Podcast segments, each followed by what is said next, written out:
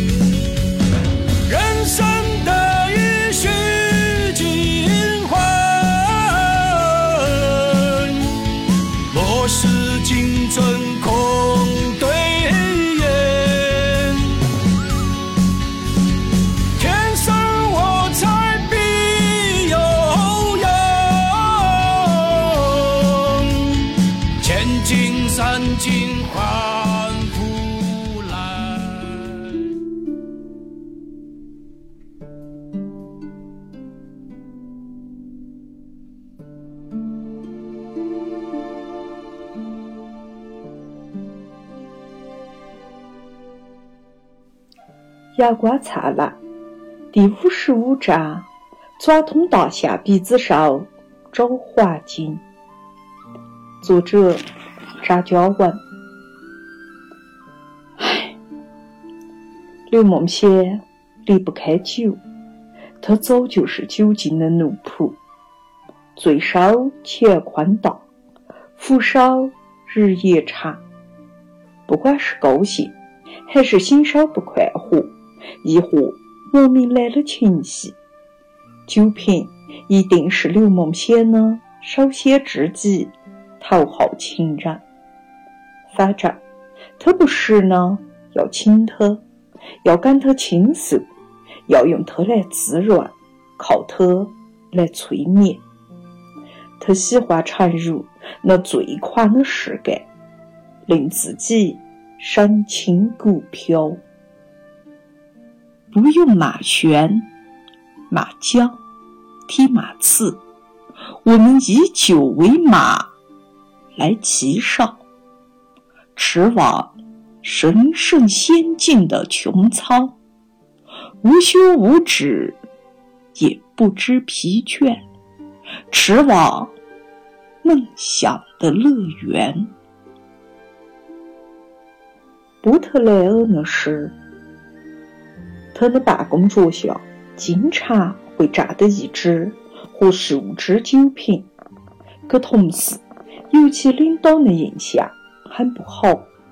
而更为严重的是，单位在哪夜聚餐的会，刘梦仙一个人整灌一瓶董酒，然后差椅子抓飞到领导身上。接下来是在青年路奉命。喝公务酒，他照样喝多，雪上加霜。只是喝呢十之八九是假酒，难说是着那些工商没收之后没得良心又倒个饭店呢。当刘梦仙跌跌撞撞横穿过马路，回到几十米开外的办公室，他想起自己还要加班赶一份材料。挨自己往沙发上一摔，便人事不省。既说他脸色发青，掌心冰凉，令找上门来呢两位不速之客大叫不好。来客是副省城公干的朱棣，还有一位紧迫汉子。他们弄了辆车，挨刘梦仙往北教场那部队医院送刚进大门就停电，一时医生不接，说又不是老山下来呢。他们只得挨刘梦先搬进莲花池边呢一间屋子，烧些热汤水灌他，直到第三天下午，他才完全清醒。窗外夕阳洒进来，照在铁架床上，地上有只大土碗堆满烟蒂，还冒得一缕细烟，反有人在这里上坟。只会是急性酒精中毒。如果没得老友相救，刘梦仙或许便一命呜呼了。教训深刻，在不恰当的时间、不恰当的场合，刘梦仙开始有所收敛，似乎还痛苦呢，假装不喝了。但酒不能不喝。德宽喜在《引镜子》自白上有这份一段话：“我纯粹是为了创造一种欢乐兴奋的状态，而长期沉溺于这一恶习。是呢，可能就为这种。只是他开始明白，酒只能跟朋友喝，要么对饮成三人。”刘梦仙仍不会打理自己的生活，上班了，领工资了，经济上反而经常捉襟见肘，入不敷出，不时要负上一点债务，并非有特别的负担和嗜好，主要就是买书、喝酒、玩乐、应酬。他习惯了跟闲客书友些。那聚散离合，来来往往，他可以按身上仅有的十块钱掏出来给别人，自己却连晚饭也没得着落，只得灌一大杯白开水，然后蒙头睡通天亮。为朋友，他可以卖血割肾，只是他不喜欢老跟同样的人玩乐。不想总是和同一个人、同一些人喝酒，同时，他也从不曾有意识呢去靠近、结识哪个，或者验驳、疏离哪个。他的人际交往呈游牧主义的状态，没得中心，依哪个是哪个。他不喜欢结伙成堆，没得固定的圈子。他似乎跟任何人都不难相处，却不愿也不会跟任何人建立过于紧密的关系。他依然是一条率性蛮横的混家龙，不，只算得上一条懒散的游蛇罢了。在自己同类的草丛的泥泞上。他时而心直口快，时而温和寡言。他是那种既坦诚又粗心，既厚道又自私，既热心又怠惰的人。他的职业也需要他不时呢走进各种社会场所，敲开一扇又一扇陌生的门。不断呢去接触各行各业、各色各样的陌生人，虽然得到一些东西、一些乐趣，可是，总之，这方面他并不擅长，甚至不时做一种厌倦到烦躁的情绪所侵扰。在人堆上，他永远是低能儿，他只是渐然明白。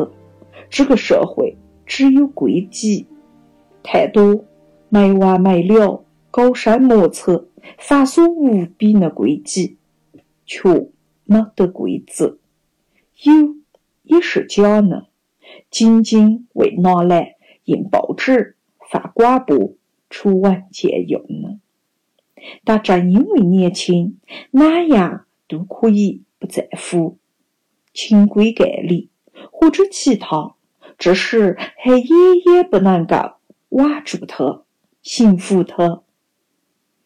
他单纯、狂放无知，野兽容不得沙子，也无视那些哪样沙子。他不在乎别人说些哪样，也不在意自己身处的环境一天天正在和家要变成哪样样子，于是也就不会过于的显得愤世嫉俗。愤世嫉俗，至少表现的不太严重，或者说缺乏深度。写叶少某些暧昧的颜色，令他本质上只能是一个懵懂懒散、忧郁伤感的局外人，无可救药。他若走上好几十年，刘梦仙可能既不会去参加革命，也不会去投敌做汉奸，哪个都不需要他。更多呢？他偏属于某种无大用也无大害的小小议论。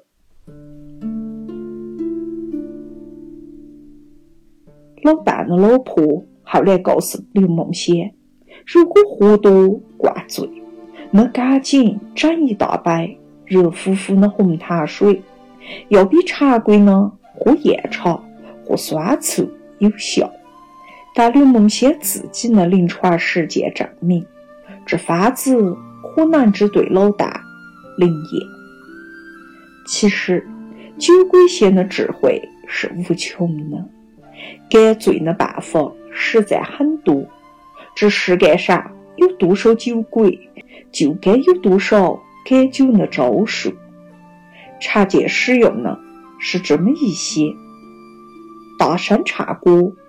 如猪蹄，找个茬跟人干一架；如沸讨，拉开链子就地洒水，而且爆哭；如大卫，宝藏浓浓，然后往白纸上写对联；如疯子，说自己胸口疼啊；如地神，按哪的人他心；如李永善。自称是女皇，如大眼睛；在马路上乱走，如大汉哭。再如找一个臭水塘，挨自己扔进去，走错门，摸错窗，主人打出来，野兽看见白老虎，等等，缤纷万千。如果自己那招数凑巧失灵，也没得办法。戏子营的马昭通，干头村的武厦门，两位都是诗人，两老兄都相继彻底醉翻，钟鼓馔意不足贵，只言长醉不复醒，早早尾随李谪仙捞月亮去了。而乾坤缕缕、四季多多的刘梦仙呢？一如既往，喝多的灌醉了。大多时候，他会一声不吭地睡去。午睡一眠清且客，明朝有意抱琴来。马路边因高烧，他都睡过，只是睡。哪怕脚底是我一窝，山下是感到站，醒转过来，如果还是不好受。那他还有一些法子，拿一枚五分硬币来刮痧，像打针一铃，挨自己两条胳膊刮呢，惨不忍睹。要么步子打得飘，去刮农贸市场，行了山野上的果梗。如果团结乡和富民县的老乡悄悄来卖的话，那东西两三片。进嘴下肚，胃就舒服起来。平时不为找改酒药，刘梦仙也会来菜市场逛。他不买菜，他自己并不烧锅做饭，没得那个兴趣。他甚至厌恶厨房的烟味到腻味，但他喜欢那些新鲜的菜蔬，喜欢那生动的色泽，那带着泥土到露水的气味。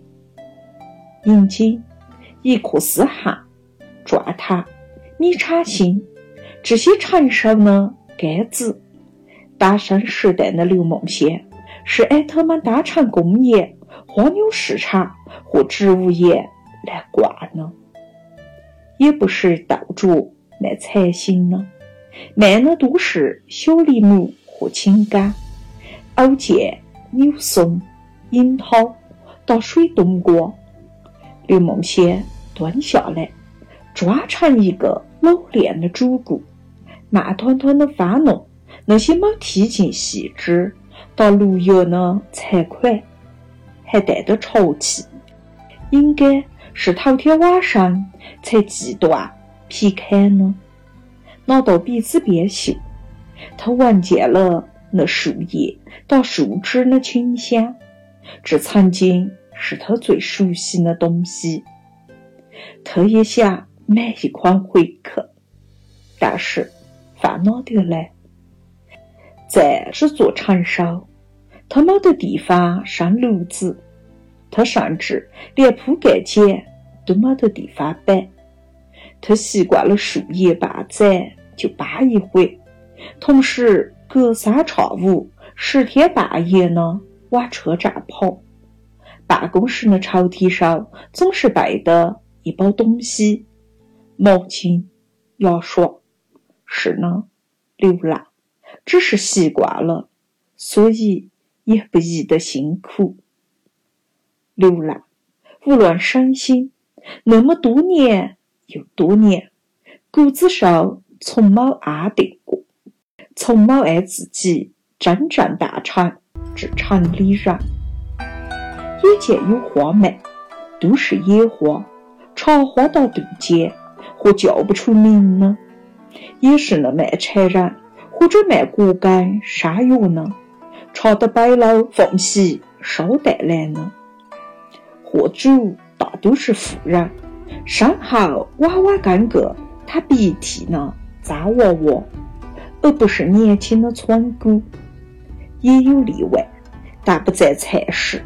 而是在青年路到金碧路，那乡下少女脸颊绯红，不好意思呢，站到马路边，脚边背篓上摆的一把把含苞的野花，不吆喝，等的人上来玩。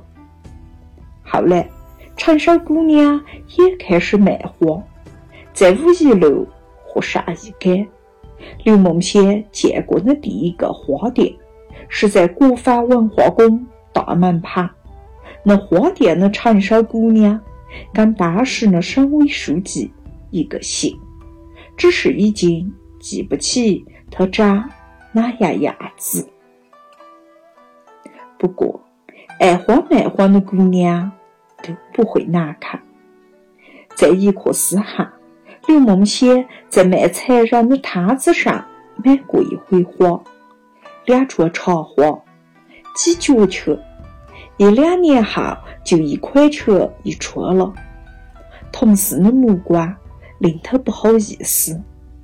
是啊，要么有你人气的嫌疑。那货年，男人可以种花，就是不兴买花呢，何况是买给自己。小红姑娘，买一张电影票和舞票更见效果。那哈市场上也不卖玫瑰。于是他不再买花，偶尔给买大白菜或者红辣椒、番茄当花菜，拿回去摆在书桌或窗台边，直到它们发蔫腐烂。他就是爱他们当成花来看呢。